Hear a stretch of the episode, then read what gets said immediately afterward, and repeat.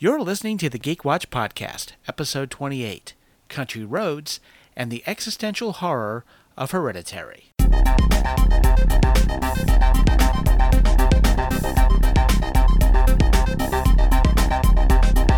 This is the Geek Watch Podcast with Brian Hatcher and Mandy Petrie.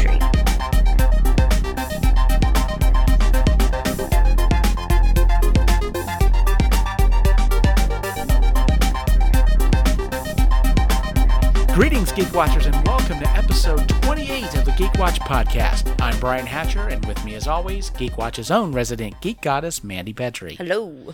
So, this has been a very interesting week. It's Yes. just been full of speculation because there's been a couple things that have been going on this week. The first, of course, being E3.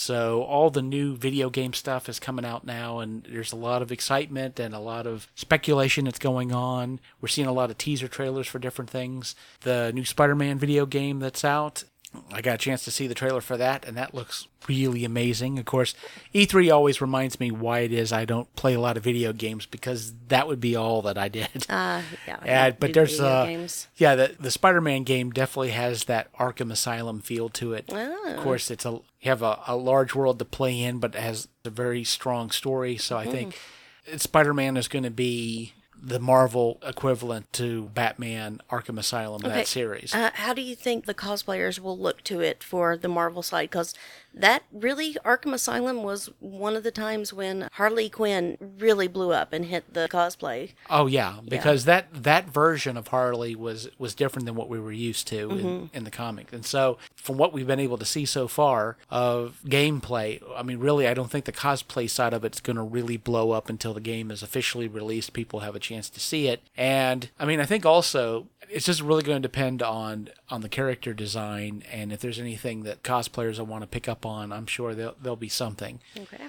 But uh, I mean, the Spider-Man costume looks a little bit different, but it, it's not a, a huge departure. But I can see some people maybe cosplaying that, perhaps. But again, once we see the game, I guess we'll we'll be able to tell. But there's like a bunch of stuff. I mean, we could we could sit here for two hours and talk about everything that's going on in E3 at this point. But one thing I definitely wanted to bring up because it's really got people excited on in our neck of the woods. This new Fallout, Fallout 76. 76. Oh my gosh, Brian. The internet blew up in West Virginia. Oh yes. It started raining pepperoni rolls and coal.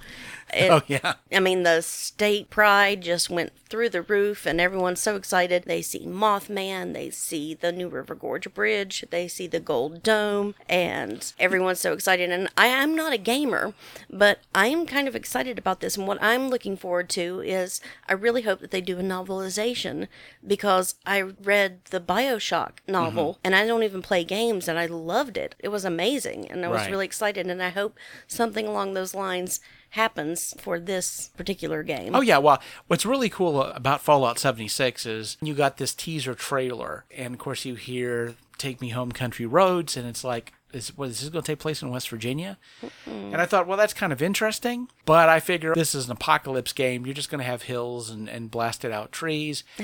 I mean, that's about the extent of it. I mean, they'll say it takes place in West Virginia, but then Silent Hill took place in West Virginia, t- the mm-hmm. movie.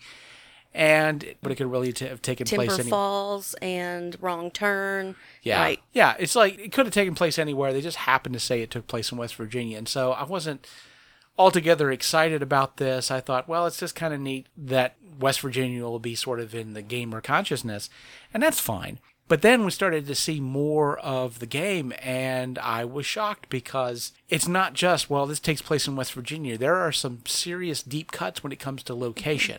Not only are big landmarks, but Yeah. small things. Um, uh, well, we do talk about you know Mothman, Right. And it is. I mean, we we do have a very rich mythic history, Yeah. you know, behind our state. The bunker, and that seems to be like the bunker is going to be a big part of it, and Right. that's under the Greenbrier Hotel, uh, originally designed to house Congress in an emergency state. Exactly. Uh, it no longer serves that purpose. Am I correct? That's correct. That? I thought so. Yes, because the fact that we know about the bunker uh, declassified once they decided to move it somewhere else. But yeah, when when I heard about uh, Fallout 76 taking place in West Virginia, I said, well, I'd be neat if the Greenbrier had something to do with it because that that's what the bunker in the Greenbrier was created for. But I'm like, well, there no one's really going to know about that, and that's really not going to enter into the game. But it did, and that that shocked me. And like you said, West Virginia has this serious cryptozoology side to it. And the Mothman is going to be a part of it. It looks like the Braxton County Monster is going to be I involved in it. that. Oh yeah, Braxty, fun. Yeah, yeah, and and it looks like some other stuff that is going to enter into it. And I, I saw a clip of Camden Park, and I was like, oh my god, that shocked me. I'm like, that's a that's kind of a deep cut. That's Yeah, hopefully we'll get in the haunted house and the Big Dipper will be a big part of it. Mm-hmm. But I'm really looking forward. I think that'll be a big thing uh, to happen for our tourism because there is a Mothman Festival. Right. There is Braxton County. uh, It's not the Braxton County Festival, but there are Braxton County Monster celebrations in Flatwoods. And it has been really entertaining to go on YouTube and see some guy from Australia posting a video about Fallout 76 and doing a so what's this West Virginia thing all about anyway? And start this is from this thing and this is from this thing. But there's like a lot of stuff from West Virginia that's winding up in the, the game, like the Moundsville prison, the insane asylum, Weston. Weston Insane Asylum, and whoever decided to put all this together, apparently they did definitely did some their research. or they had a consultant team here or something. Mm-hmm. Yeah, they they did a great job, and everything looks it's immediately recognizable to us. Oh, absolutely. And we've got some pretty good memes out of this, Brian. Yes, I have enjoyed the memes from this.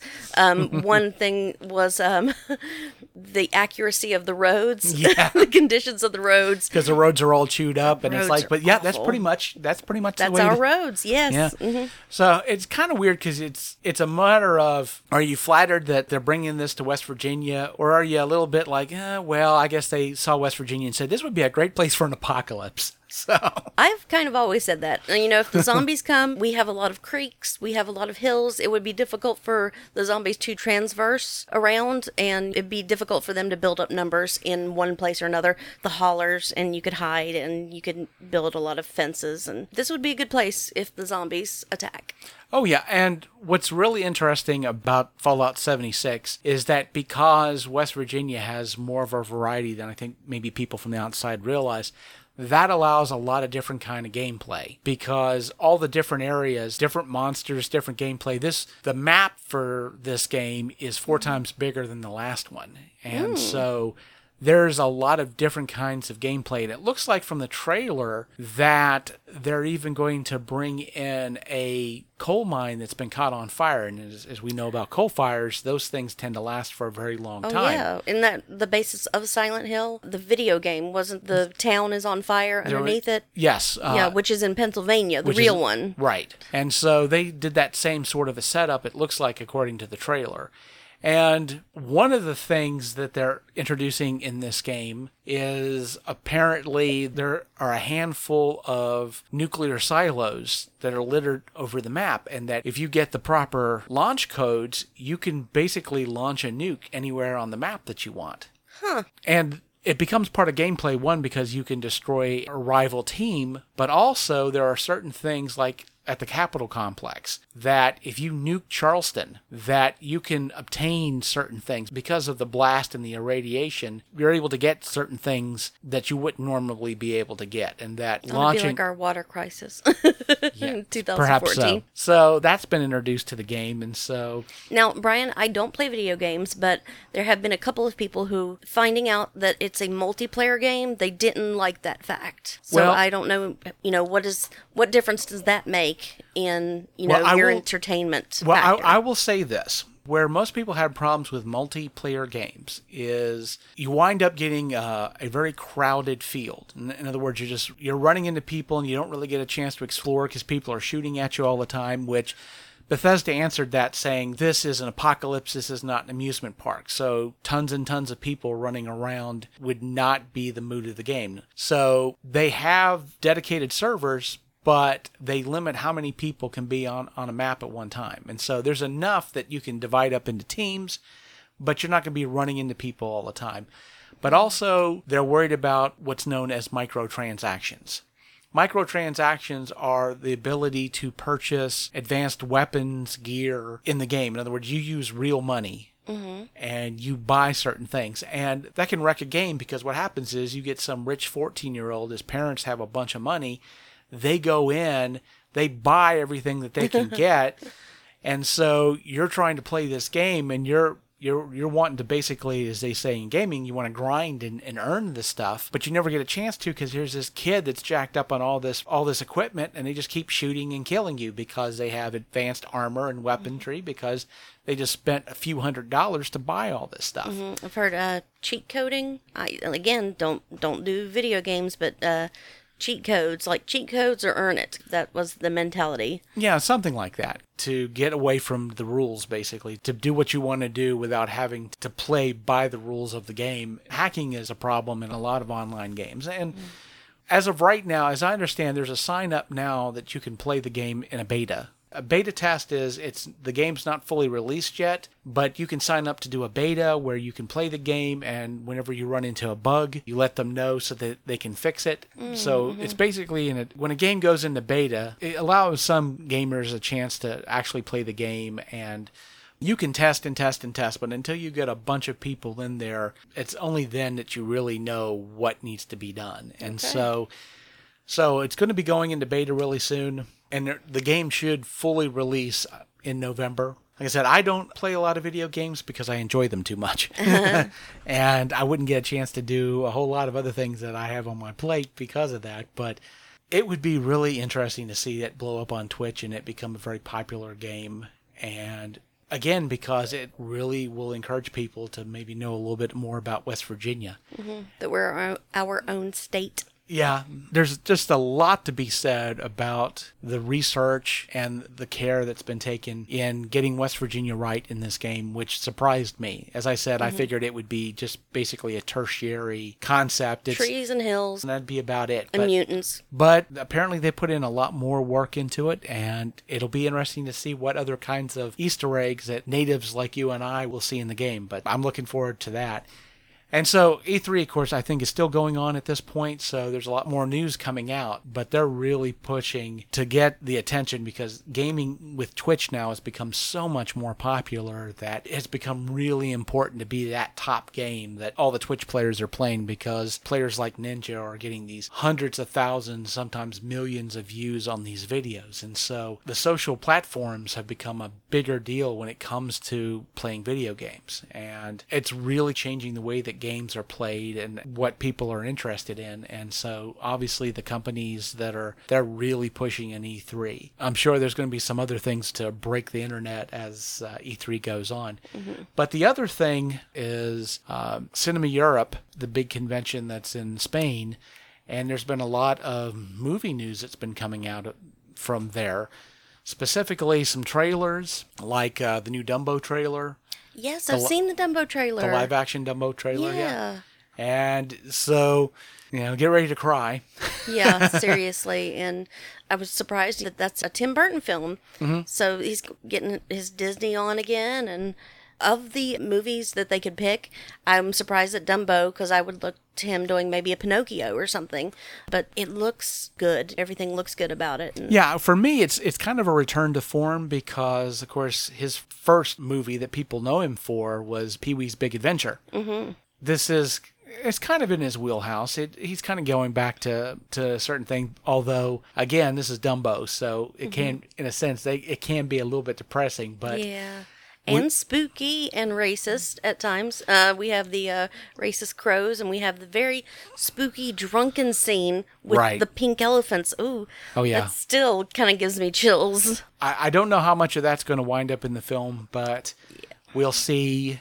Disney right now they've they've done pretty well when it's uh, on their live action version of their movies. It seems like they just have uh, this real interest in pulling out every animated thing that they've done and doing a live action version of it. And so They've kind of stopped letting the anthropomorphic problem get in their way now with live action. They wouldn't have done Beauty and the Beast. Right. Because animating cutlery in the real life was a difficult thing. So, Oh, you know, Cinderella was not necessarily easier a film to make, but it made more sense to do in live action. But then you start bringing in your Beauty and the Beast, and now we've got Dumbo. There's a lot more human characters than were in the original.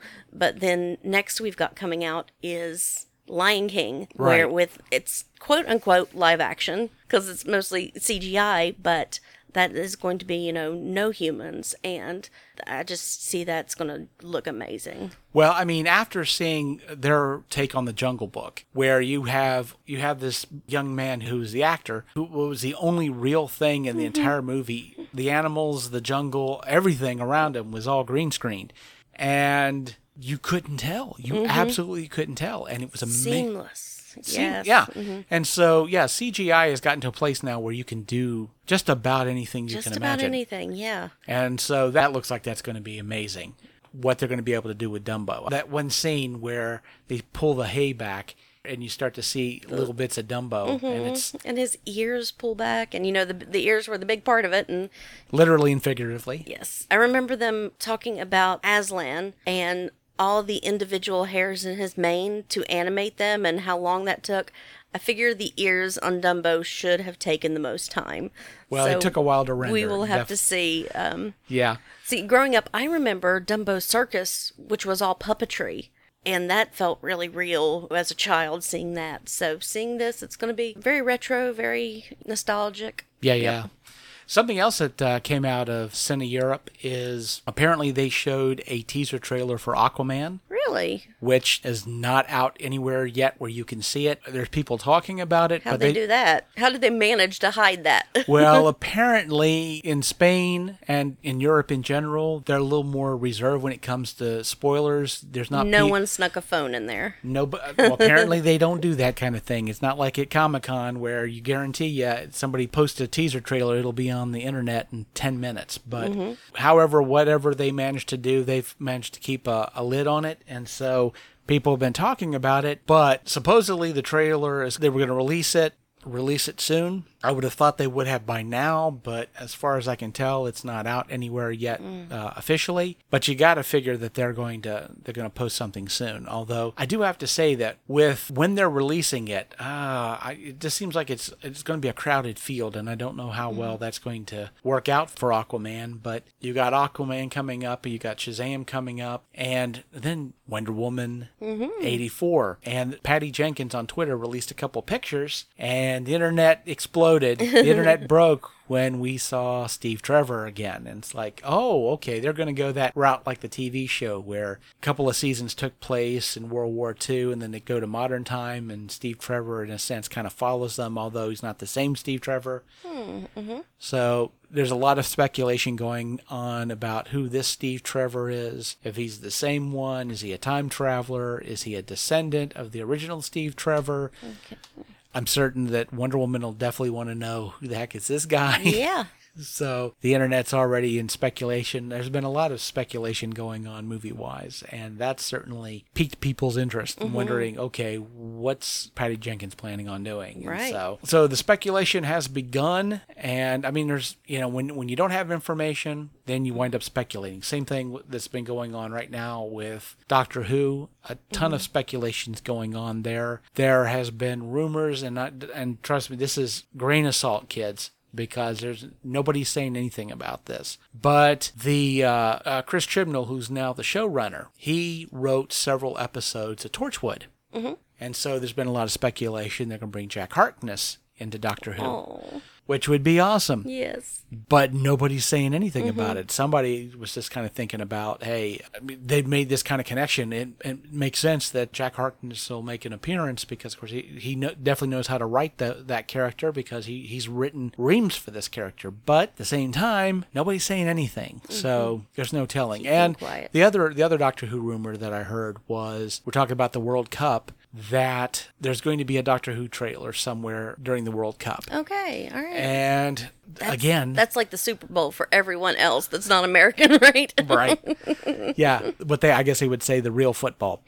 But there's really nothing to say that that's going to happen except that steven moffat he has released teaser trailers for doctor who during the world cup. And so they're like well they're going to do it again this year but nobody's saying anything hmm, mm-hmm. And I don't know if if they are planning on doing it. I don't see why you don't tease that and let people know that you are going to do it because Get more people out watching it. well, get more people excited about it. Mm-hmm. You know, it's like that builds that excitement. That moment, is like, oh my god, we're going to get a trailer in two weeks. We're going to, you know, it's going to be mm-hmm. awesome, and then people could be talking about it, and you get that. You know, not saying that you need to spoil what's going to happen in the trailer because nobody wants spoilers, but there's nothing wrong with generating a little buzz about something that's coming up. But as of right now, the official word is nope, we're not doing anything. They may be lying about it, but again, I don't know if that's the best way to handle it, but Well, with the different trailers coming out, Brian, there was one that came out, and you had to help me out with it because I was having trouble with it. Was the Halloween trailer? right. And I was very confused because, you know, I've grown up with these 30 years of canon Right. that is now just getting cut down. We're not going to have Jamie, we're not going to have Josh Hartnett as Jamie Lee Curtis's kids or anything like that. So it's completely new universe, sort of. Yeah, oh, yeah. Basically, what they're doing is the majority of the canon's been turned into cannon fodder, mm-hmm. basically. And the way that this new movie is going to come out is it's going to be the direct sequel to the first movie. In other words, that moment in one where Michael Myers is captured. So at that point, they're saying he's been in prison for 40 years or so. And the movie takes place as if all the other movies never happened. Never happened. And mm-hmm. so it's like a direct sequel slash reboot. It's like a sequel reboot. Mm-hmm. And so the first movie will have happened. The rest of them, maybe they were like movies of the week or something, or you know, movies based on on story because they make a mm-hmm. reference in the trailer about Laurie Strode was Michael Myers' sister. Mm-hmm. And in the trailer, of course, they kind of say, oh, no, that was just something that people were saying. It was Right. one of those kind of a rumors. And so their plan is to wipe out, you know, don't worry about Halloween 2 all the way to H2O. None of that mm-hmm. stuff happened. You know, of course, in H2O, Jamie Lee Curtis, Laurie Strode, that character dies in the mm-hmm. movie. So none of that happened at all. So as we got this direct sequel, and I, I got to tell you, I am rather excited about it. It, It looks does look really, it does really look good. It looks like a return to form, and I got to tell you, some theaters out there they're to have to run a double feature where you have the original Halloween Mm-hmm. followed by the new Halloween. I don't see a good reason not to do that because those films are going to be like the new Halloween's a direct sequel to the old one. Watching the old one and getting your mind back into that world and then seeing the new one right after would just be amazing. Mm-hmm. And if they don't do it, I'm just going to pull out my Halloween Blu-ray and I'll watch it and Watch then, it and then go to the theater. and go to theater. So yeah, if you guys don't want my money, that's fine. I'm still going to get what I want. But and I have seen Halloween on the big screen. And Wow, that pumpkin glowing at the beginning must be really eerie. It is. It definitely Excellent. is. But I've always said that horror movies and comedies, you can get the DVD, that's fine, but it's just much better to watch it in the theaters mm-hmm. than it is to watch it at home because you get that energy of the crowd, which you just mm-hmm. don't you don't get that sitting at home by yourself. Especially horror movies, I love watching them in a theater with people. Mm-hmm. And speaking of that, a couple of movies that I saw this week. I did get a chance to see the big screen debut of Doctor Who Genesis of the Daleks, which was amazing. And getting to see that with a lot of fans was just fantastic. There was a young lady there dressed as the fourth Doctor who was handing Excellent. people bags of jelly babies, which was great. Wonderful. And there was an interview with Tom Baker there, which, as I understand it, if I'm correct about this, it was a small part of a much larger interview that's going to be on the season one Fourth Doctor Blu ray that's going to be coming out soon. Is that hmm, there's mm-hmm. going to be a longer interview that's going to go over a lot of other different things. But seeing that interview was just amazing. Mm-hmm. And as a big fan of the Fourth Doctor, seeing it on the big screen was awesome, although it does remind me how square the Doctor used to be.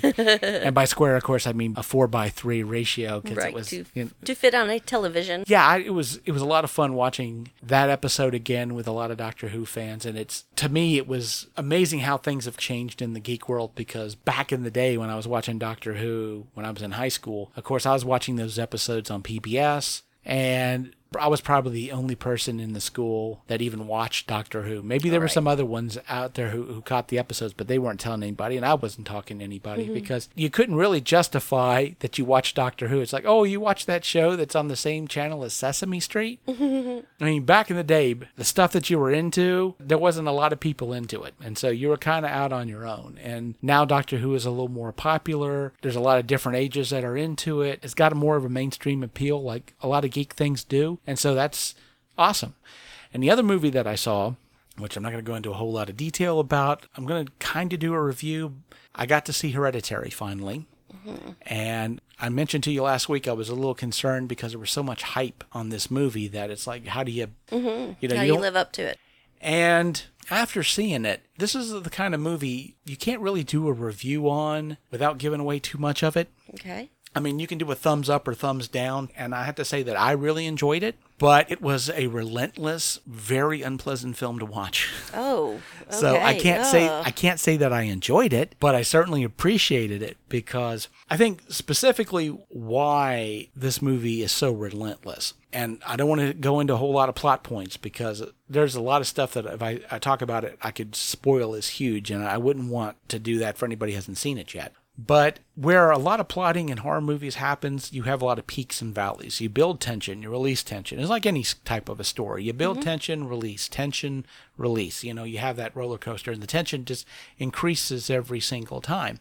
Mm-hmm. But you have those moments of where you can kind of catch a breath, you know, and you, you have this release of tension. In Hereditary, you build tension, and then you sit in it for a while. It doesn't go away. You don't have that moment where the tension's released. You just kind of sit in it for a while until it becomes the new normal. And once it becomes the new normal, then it, the tension shoots up a little bit more. Hmm. And so it's like you're winding this rubber band tighter and tighter and tighter. And there's really no release of tension until the credits roll.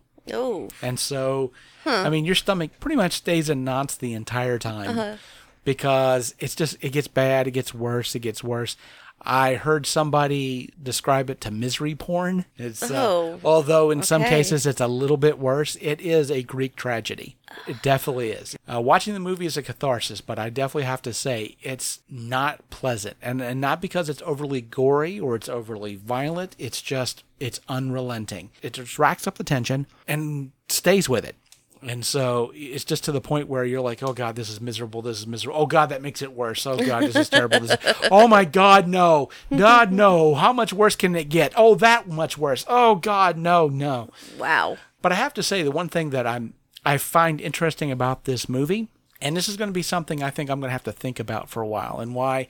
Hopefully, eventually, if you get a chance to watch this movie, definitely I want to, something I want to talk to you about. Is what I find interesting about this film is that it's very polarizing. People either really, really like this movie, Okay. or they really, really hate it. They think it's stupid. No middle of the road. No. And some people have suggested that people who don't like this movie, that maybe this film is a little bit over their heads. Not saying that this is that Hereditary is an IQ test, but there are people saying it's like, look, if you're looking for the traditional horror movie roller coaster ride, uh, jump scares, that's one thing about Hereditary. Not one jump scare in the whole movie. Not one. But you're constantly looking for it because that tension keeps Well, here's building up. they do anti jump scares.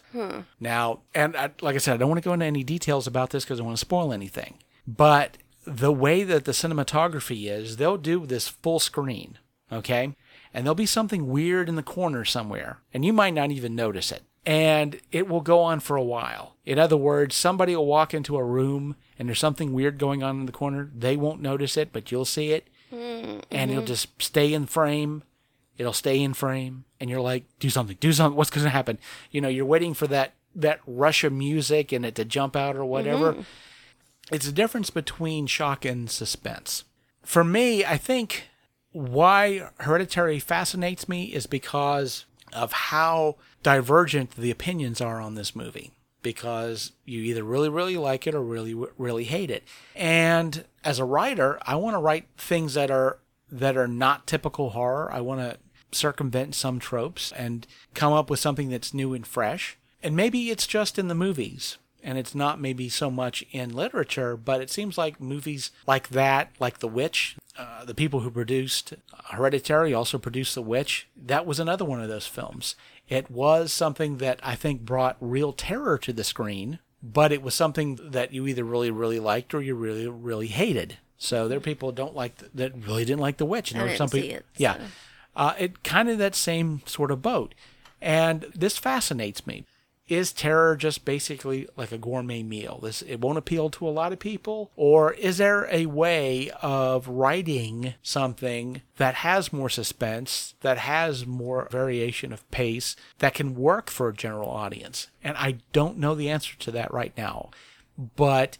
Hereditary has made me start to ask those questions, and so, and it certainly want something I'd love to talk to you about once you know if you get a chance to see it, to get your view on it, because I think ultimately for me, what's going to help me figure it out is different pairs of eyes. In other words, Okay. I, I know what I saw out of it, but hearing what other people saw out of it, for good or for bad, mm-hmm. I would love to explore that, not necessarily to say, well, justify your point, but to hear people in, on both sides, you know, what was this about this movie that you really, really loved, or what was it about it that just absolutely did not work for you and you thought it was a terrible movie? But of course, that'll be a discussion for another day. And so we've reached the end of another Geek Watch podcast. Thank you so much for listening. And for Mandy Petrie, this is Brian Hatcher reminding all the Geek Watchers out there that we're all geeky about something. Be proud of yours. See you next time. Thank you for listening to the Geek Watch podcast. If you enjoyed this program, don't forget to like and subscribe on your preferred platform and share this podcast on your social media. For links to all the ways you can listen to the Geek Watch podcast, as well as leave comments and suggestions, visit our website at geekwatch.net. The Geek Watch podcast is a Hanging J production.